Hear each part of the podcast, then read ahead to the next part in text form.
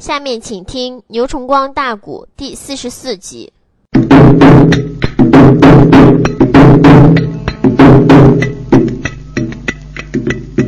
飞雷那时如此的这般把话言，这时候惊动智宗少青年啊，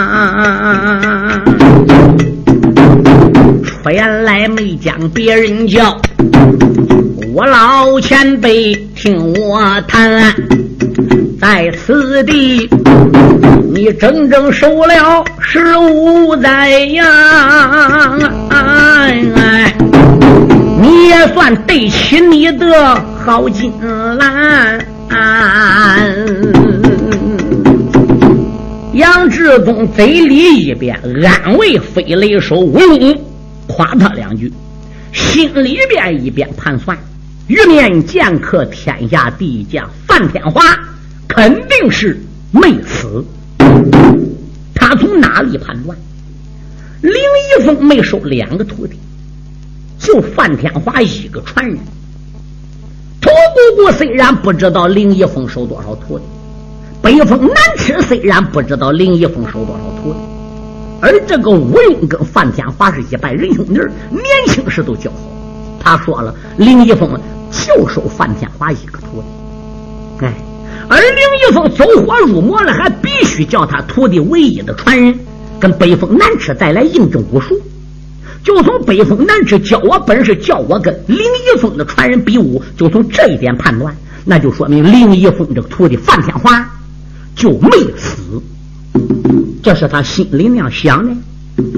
如果范天华要死了，林一峰又没收别的徒弟，怎么还经常给北风南吃送信呢？上天还对老和尚说的，嗯，和尚辈子还对我讲，比武地点不在巫山，已经转了地点，留到华山了。那由此可见，说明范天华跟他收过林一峰二师徒俩还是不断的联系哦。可是你要说不断的联系，屠姑姑到华山好几次都没找到范天华，从林一峰老前辈口中也没探听到玉面剑客。范天华的消息。这时候，少侠杨志忠说：“老前辈呀，那你在此地虽然看到阎罗婆了，没见到玉面剑客，那也就不能断定玉面剑客就死在阎罗婆的手下呀。”吴用说：“话虽然是这样说，但是有阎罗婆存在，范天华就不能存在。范天华如果要存在。”他吃了这个亏，上了这个当，嗯，栽了那么大跟头，他就不会能让阎罗婆喝着。因此，他两个人当中，只能喝一个，必须得死一个。他不死一个，就没有法了结这一段的孽缘。而在他失踪后的两年，我发现这个银都夫人匿居在闭关峰，我守在了此地。嗯。他每一年能出来次把两次，以我的功夫还不是他价钱，追追不上，断断不上，断了就是打了，我也不是他对手，所以我只有八青根了，找到密道了，能窜过去了。金风为起缠仙脚，暗算无常死不知。到那个时候，我才能扒清我二弟范天华到底死没死。杨志东心想：“屠姑姑，你也未免太痴情了。为了一个并不爱你的男人，把青春虚度，这真是太不值得了。我既然答应你老人家为你办这一件事，当然应该弄个水落石出，我好向你回话呀。”想到中间，志东说：“前辈，那你准备如何探查出闭关峰的暗道密道呢？”飞雷说：“吴用叹一口气说：‘目前无有良策。我在此地十几年了，闭关峰的周围都是绝望环绕，四处峭壁无可攀登，飞鸟难渡。而且峰上一个人，一年之中只来次把，这次把有你看着，还有你没看着的。这山岭周围如此之大，要想跟踪一个人。”确确实实是不大好跟。杨志宗低头道：“那你老人家在此守株待兔，这也不是个好办法呀。”嗯，他自己呢也还有很多事情要办，杨志宗也不能搁此地陪着。招魂娘他要杀，哎，那个老矮鬼温不丹他要宰，北陵会的总坛他要去挑，嗯，很多的事情需要他办。他想到了这里，一抱拳，口尊道一声：“老前辈，什么事？晚辈遇见。嗯，我不如涉足江湖，把潘七姑那个淫毒的女徒弟招魂殿给逮到。招魂殿是潘七姑的徒弟，打招魂殿的口中，能不能探听到什么消息呢？你老人家就守在此地，继续监督。”俺爷儿俩来个双管齐下，你看怎么样呢？飞雷说：“吴用说好，那你为什么要这样做呢？你又不认识范天华，老人家，依着我感觉到好奇。你说我长得像范天华，天山龙女也说我长得像范天华，我想看看范天华到底是什么样。我长跟他一样，能一样到何种地步？二者来说，爱屋及乌。”屠姑姑爱范天华，而屠姑姑又疼我喜爱我，多次救我之命，我答应过他，为了寻找范天华下落。因此有这个消息，又认识你老人家，我要为我屠姑姑，嗯，要奔走南北啊。哦，那既然如此，行，你下山这就去找秦梅娘，从那个小狐狸子口中看能打听到什么吧。老夫继续坚守在此地，守株待兔。不过，我们怎么相见呢？杨少侠说：“这样，我们一年之内就在这个闭关峰对过，你这个山洞里相见，你看怎么样呢？”老英雄说：“可以。你走后，我继续探查，哪怕我明天都探查到暗洞了，哎，密道了，能过去，我也不过去。哎，明天都查到，我也等你一年。一年之后你要不到，那我该怎么行动就怎么行动了。”杨志东说：“行。”我也必须在一年之内来见你老人家，那晚辈就此告辞，好吧？上山那一刻，施展了轻功，下了个山，一心内心却把个贱人他来缠，要挑那九江的舍得。北灵会，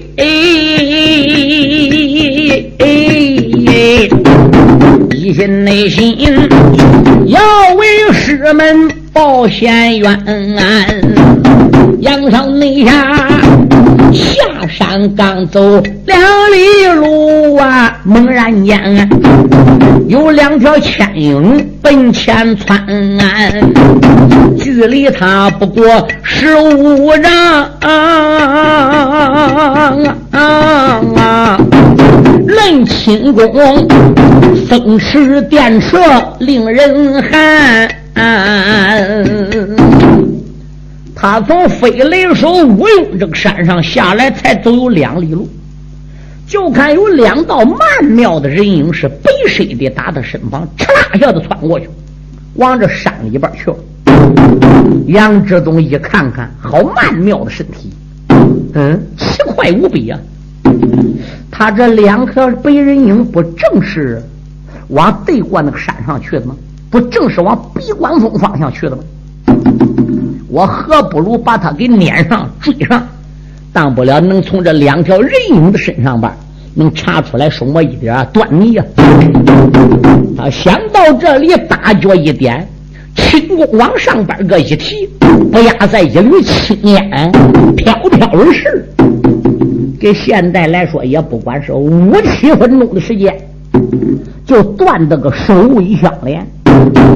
少侠杨志忠再提一口真气，拦住三个前翻，就翻到这两条人影的前边了。啪，棒打仙桃就坠了下来了，拦住了两条白影的去路。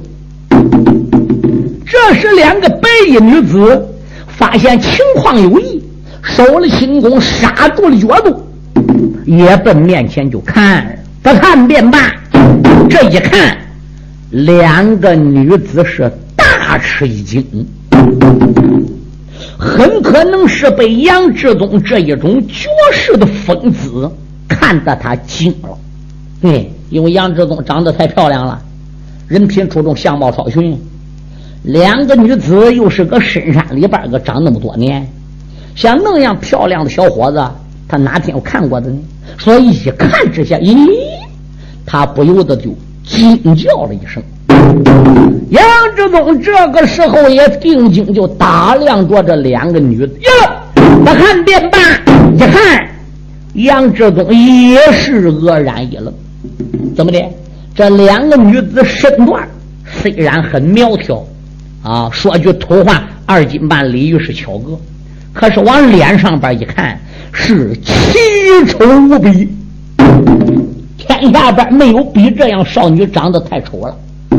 你看这一会儿，二十年不想看那一会儿，一个人不敢看嘛，两个人还得带把棍。杨少侠看罢一眼，差一点呕吐，差一点哕了出来。谁知这两个丑女之中，其中就有一个面沉似水，把个怪眼一翻，阁下挡住去路，莫非是？存心找茬，杨志忠面现冷怒之色，也把个虎目一翻，冷笑一声：“各走各的路，彼此是井水不犯河水，何为找茬？”那丑女子说：“看你的身手不弱，不至于连避开的能力也没有吧？为什么我们走路心，你也专门带路心？”为什么你在前方不远的地方把个脸又转过来，掐着腰，好像个拦路要劫似的？嘿，少侠说拦路要劫，就算拦路要劫，就算是诚心找茬，那你两人又能把我如何呢？另一个丑女人打鼻子里哼了一声，教训教训这个不长眼的狂徒。嘿嘿，凭你两个丑丫头！还不配说教训两个字两个丑女咯咯的怒喝了一声，背影炸闪，各从机鬼技艺的角度攻出了一掌，凌厉鬼辣，大义一般，武林身手啊！杨志东心头一转，哟，看起这两个丫头还果然受过高人指点嘞。嗯，大脚一点，一个移形换影身法，一晃而目。不见了，两个丑女人做梦也估不到，面前这个年龄不大的俊美少年，身法如此之奇，如此之快，竟然如鬼魅的一般一闪而逝。双双收拾挺身，再一看，喂，一丈开外那个年轻人站在原来地方没动，不由得两位丑女是大吃精神呀。两丑女其中一个冰冷冷的又说话。阁下有本领的话是可以拿出来，仗着这一点鬼身法，算哪门子英雄？杨志忠露出一丝的不孝之色，哈哈大笑，嘿嘿，难道这不算本领？哎，是的，你有本事你也是，凭你两个人攻我一掌，没沾边，没见到人影，等你收掌，我又到原来地方站了，难道说我这不是个本事吗？另一个丑女七前三步道：“阁下总有个名字吧？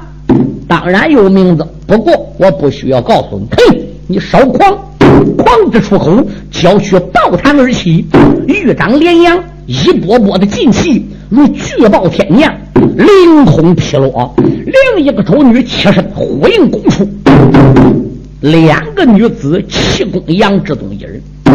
杨少侠冷笑一声，双掌一分。红白两股间的绵绵劲气应掌而出，分取二女。两个丑女见对方的掌风有意，简直是前所未闻、前所未见，不由得芳心鸽子一颤，劲力又加了两成。这下可就糟了。杨志忠所发的两击真元是遇刚则柔，遇柔则刚，但反震的潜力。你使劲越大，怎么样？他身上潜力往外弹就越厉害。你使十成，他十成弹回来。哎，你使八成，他使八成弹回来。你越使劲打他，你越糟糕。两个丑女巴掌还没有沾到年轻的少侠，都感觉不妙，有一股反弹之力。贼说不好，想收掌已经晚了。啵啵，两声的劲气撞了过来，夹杂两声的闷哼。两个丑女子被震退有十大步，这才拿桩站稳呢。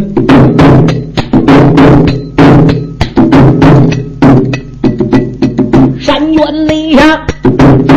来了，少侠胡一之，高山岭下没从讲话没直理，那女子牙关紧咬，胳膊响啊，骂一那声，胆大的狂徒听断地，咱和你你。往日里无怨尽无恨呐，这个大白天挡住了大路无道理。常言内说，好男也不跟女俩斗。你怎不知一男打女红脸皮？杨志宗闻听此言，便开口：“两个小丫头听断地，今天那天要想叫我饶了你，不瞒内你，你得回答我的问题。”我问的话儿，你要不讲，我的打发你两条生命去归西。二丑女闻听此言心有气，止不内住，双目圆翻没直理。你认为俺姊妹二人怕了你？来来来，姊妹如今跟你论高低。说到了中间，哪怠慢恼，微微的美人双掌添了礼。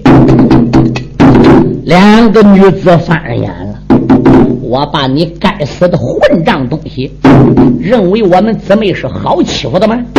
来来来！你不知道我们姊妹的厉害，非叫你尝尝苦头不中。他们姊妹两个人一起上来，每人推出了两掌啊！你别看是个小女孩，年龄不太大，招式气鬼辛辣，令人咋舌。此进彼退，竟从意想不到的角度，哎，部位，他们出手了，速度还相当快。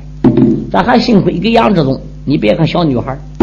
要换一换，零二八准你就是武林高手，你还应付不了这两个丑女子，你还非得吃亏不可。但杨志东必定是杨志东，他是何许人也？嗯，这时候以鬼魅的身形，移形换位的身法，不亚在游鱼一般。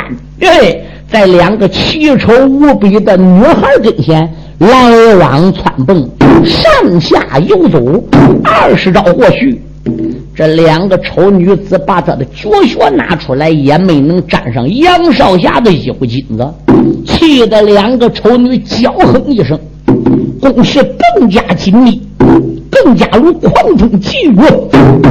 杨志东表面是托大，啊，大大方方的，好像不放在眼里，可是心里也很惊愣不已啊。这两个丑女的攻势是越来越凌厉了，越来越诡异了。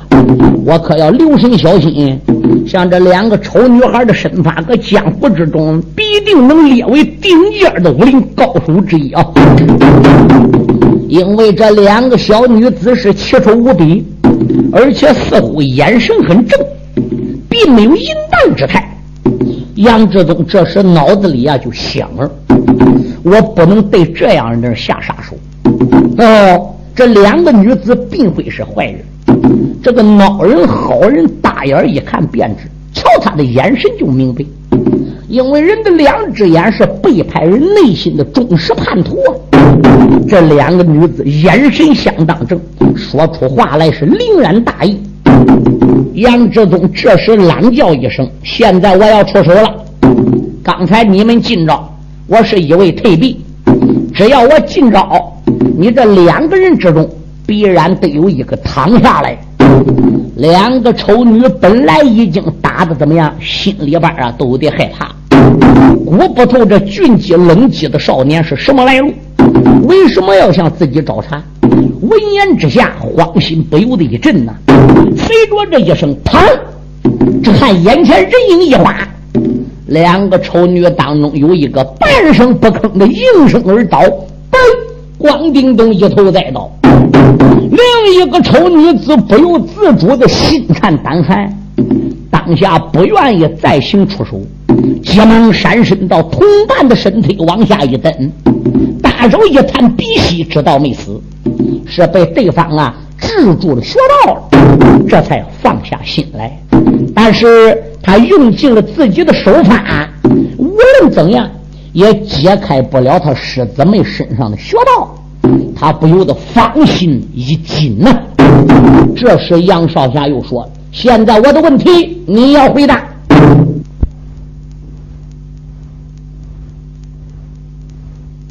官风啊，其中的一个丑女猛一愣啊。”这个无奈何，也只得点头嗯了一声。我问你，山上边住的可是阎罗婆？潘七姑可是他的个名啊？杨少侠一阵的见血朝下问道：“那个丑女子，把头一摇，把话明。”我是来自闭关峰，但是闭关峰住的不是潘七姑。难道你两个的丑丫头不是潘七姑的女徒弟吗？丑女子说不是。哼，你俩还敢唬人？我问你，你是不是来自闭关峰？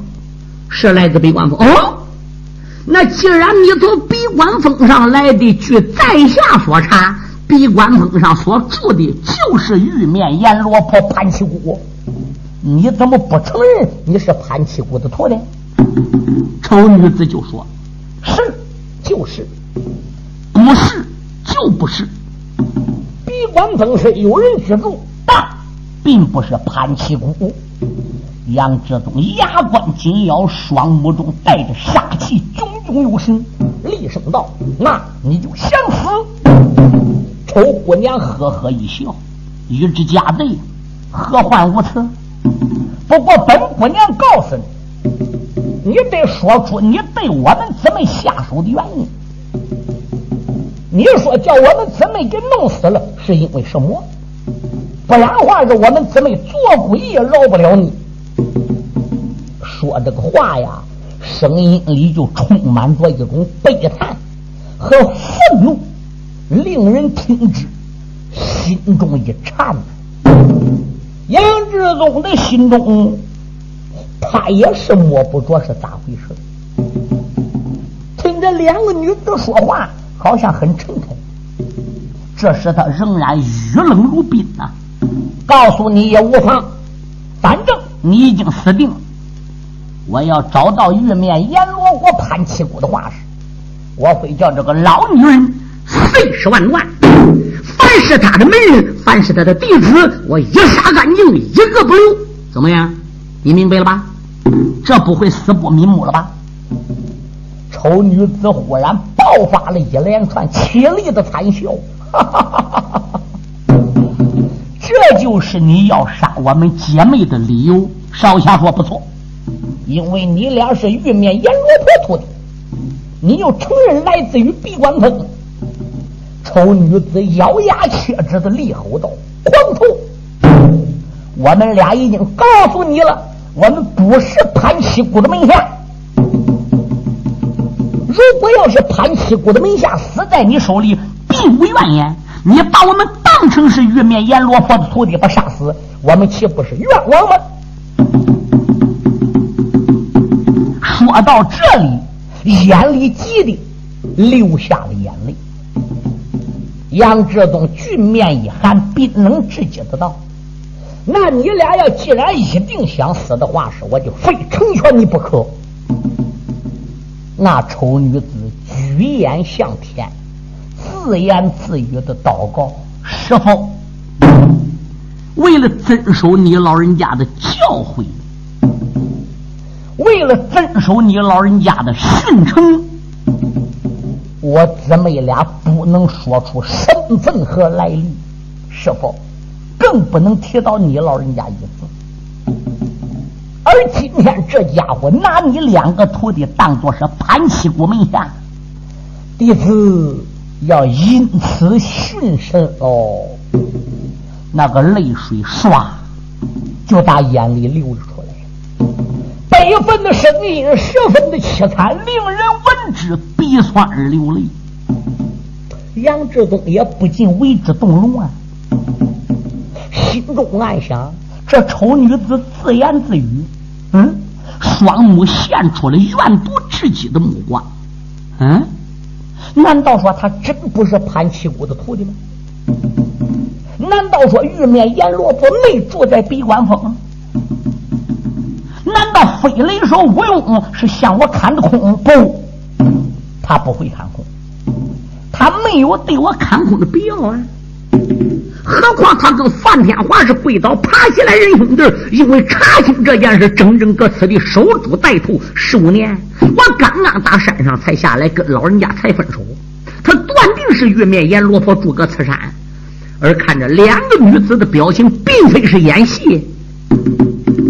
怎么说不是潘七姑住搁山上？怎么不承认是潘七姑徒弟呢？就照我的眼里来看，这两个丑女子举止沉稳，眼神正而不邪，而且对师门的教训死守不违，实在是不像玉面阎罗婆那一类女魔头调教出来的徒弟。而且自己呢，也只是听飞雷手吴用片面之词，看来这其中是大有扰息呀。杨志宗的巨目又扫向丑女子的面上，只觉对方的眼神，嗯，表现的一种恨，但却是大义凛然的光芒，全面也随之动摇。这个时候怎么样？杨志宗啊，就说话了：“你两个人既然宁死不承认是潘七姑的门下，今天。”我就高抬贵手，饶你俩不死，防止我滥杀无辜、治错人。所以，我今天就放过你两人一马。不过，后五天要我要查出来，这个闭关峰住的是这了天下第一淫妇潘七姑的话是，连潘七姑对你两个臭丫头，你们一个休想和。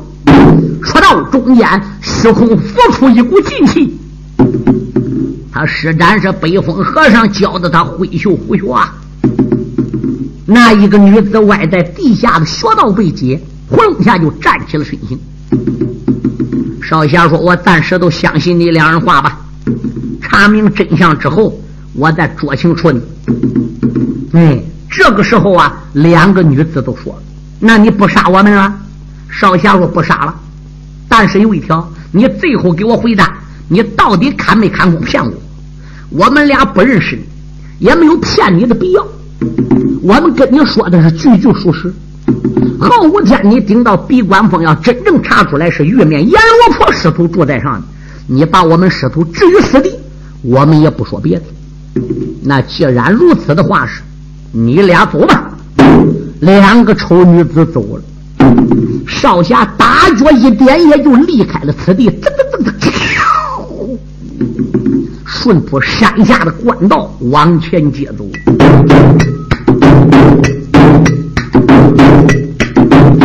少侠那一刻顺坡了大道，往前奔，脑海里一阵阵的俺是寻。范天华，我和他模样长得一样啊啊啊啊啊啊啊，耳鬓那些潘七姑和他配了个婚。据听说二人结婚生了一子啊，把那个孩呀寄存就在一个庄村。到后来那个庄村被火焚呐，也不内知那个娃娃在哪里存，也不内知。那个娃娃可是我呀？难道你说我真是范门后代的根？假如你过哎，范天华跟人跟我有关系呀？那个潘七姑哎，等我生身老娘亲。真正的是事情发展到那一步？啊，我哪有脸呢？去见世上所有的人啊！少侠你可越死的越像越毛的马道，阵前那方三匹的马跑把腰抻。三匹内马呀，越跑距离离他越近喽。他用那朝啊，马背上边切关针，为首内的马身上坐着一个准啊，年龄也只有二十春，中身上穿白艾的服，身旁边带着剑一根，凛凛威风长得俊呐。我呀，个在万江口前杨真君，也只是两只的眼珠滴溜的转，大眼一看就知道他不是好人呐。再朝那桌，他的个身左留神王哦，那一个人身上边带着剑一根，剑把子上边红光冒啊，有一颗珠子摁在剑把的心，仔细的一看认得了啊，这把宝剑叫血魂，血魂那剑，那小子名字叫旷宇。在贵州桂林道上，这个把命拼，那个内贼到后来血战长沙七里坪，被我砍断背一根，他的个左背被我砍了，哎，那时候他的个生命没归阴，为什么血魂剑旷宇到了此地呀？难道你说？又把残肢令主巡，再瞅那桌年轻人身旁留神望啊，桃花马坐着一位女千金，这姑娘年龄大说十九岁，少说不过春八春，人才出众长得俊呐，好比仙女降凡尘，终身穿黑挂着罩，手里拿着剑一根。仔细一看，认得了啊！那个黑凤凰，名字也就叫赵丽珍。赵姑娘，她一眼看见了杨志忠，止不内住，银牙碎咬，恶狠狠。三个人，他能认得两个。一个是一魔教行思殿的殿主血魂剑旷宇，他跟血魂剑旷宇已经战过两次，在桂林城外，他吃了血魂剑旷宇的不亏啊！多亏红金蒙面人救了他，他中了这个小子血魂剑旷宇的血魂红。第二次在长沙东门七里坪，他的左背被杨志宗削了下来。那一个是海鸥领主红衣蒙面人的徒弟，黑凤凰赵立珍。当初在椰林之中，那一片林地之前，杨志宗曾经以怎么样，以这了推学过宫的手法救过他的生命。后来因爱成恨，杨志忠不要他。少侠心想，他是海鸥派的弟子。是红衣蒙面人的徒弟，况于这小子是一魔教行死殿殿主，他怎么跟阴魔教人混一堆去呢？赵立人在身旁，血魂剑在一旁，二十来岁漂亮亮年轻那个小伙子，目幻邪光那孩子是个当阳，看样赵立珍的血魂剑旷宇还得服从当阳这个年轻人的指挥。还得看他的眼神行事，不知道赵立珍怎么跟一魔教人弄一对去。血魂剑况宇现在他可认不得杨志忠哦。为啥？他跟杨志忠大战两次，杨志忠都是以哎甘露帮帮主武道热肠杨振环露面的。现在他以自己的本身面目出现。你想邪魂剑旷宇，哪认得他呢？更不宜才脸前这个年轻的杨志忠，那就是这了残肢领主啊！好，那么当阳的这个二十来岁漂亮的小伙子、年轻人也认不得杨志忠，那就只有黑凤凰赵立珍能认识杨志忠。少侠杨志忠瞟了黑凤凰一眼。连忙立意抱拳，口尊道一声：“赵姑娘，你意思你怎么跟阴魔教人弄一对群的？”下边的话还没出来，黑凤凰的脑子里就想起了往事。嗯，被杨志忠拒绝了爱情，一股的恨火打喉咙里都往外边窜，柳眉一皱，粉面带杀。银牙紧咬，叫化一声：“杨志忠，咱们这笔账今天正好得了结一下了。”杨志忠闻言一愣，脱口道：“赵姑娘，你说这话什么意思？我们之间有什么账要算呢？”黑凤凰半晌答不上来话：“是的，你跟人有什么账算？是不是？虽然你终身的学到俺杨志忠扑过。”杨志忠那是为了推卸过功，嗯，为了救你的命，不然你死了，今天哪有你黑凤凰？从那时起，他心里都爱中杨志忠，可是他没捞到，因此就有爱而转成了恨。少侠一问他，我们当中有什么账算？他怎么说？这如代外还有一魔教两个人搁点那个漂亮年轻人跟他还不知什么关系。他就更不能讲出杨志忠当初为他推学国公的那些往事喽，说出来尴尬，自己难看，也感觉丢人，所以他急得一时是说不出话来。可是两眼几乎要喷火，在当中的那个少年人一看，赵立珍跟对方姓杨的这个人呢，是一个尴尬的局面。年轻人问。说赵姑娘，我们之间有什么账算？赵立珍半天不回答了。这个年轻人的心里似乎就明白了好几分了。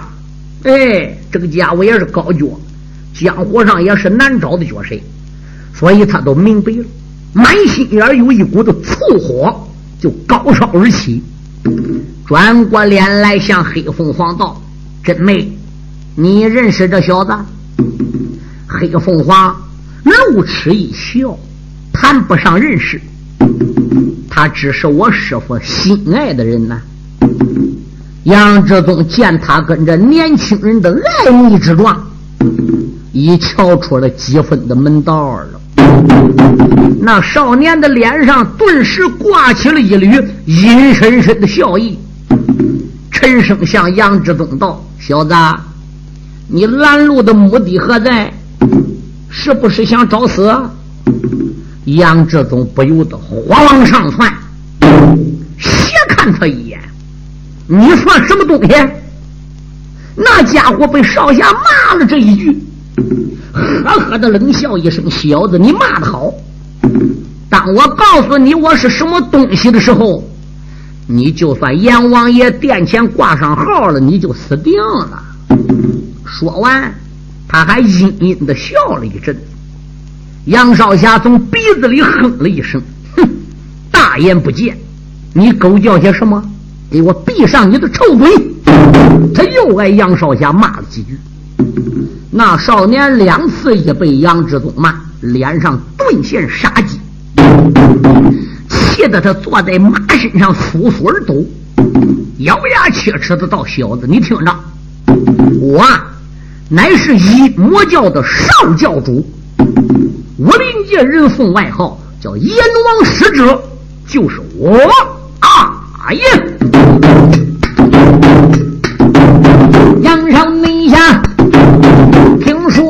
他是少教主，止不住牙关紧咬。瞪双珠，嘴里边不骂的，心里骂呀，暗暗内的都骂个幼儿狗狂徒。我的甘露帮啊，跟你无仇并无恨呐，为什么？终日里差人将我来追逐，一摸内叫，我虽然杀了人不少，到现在这里的情况没查出。知东的我，今日里既然遇到少教主，我岂不将他拦在半路途？今天他要不说清楚啊，打发内他条条的生命进丰都。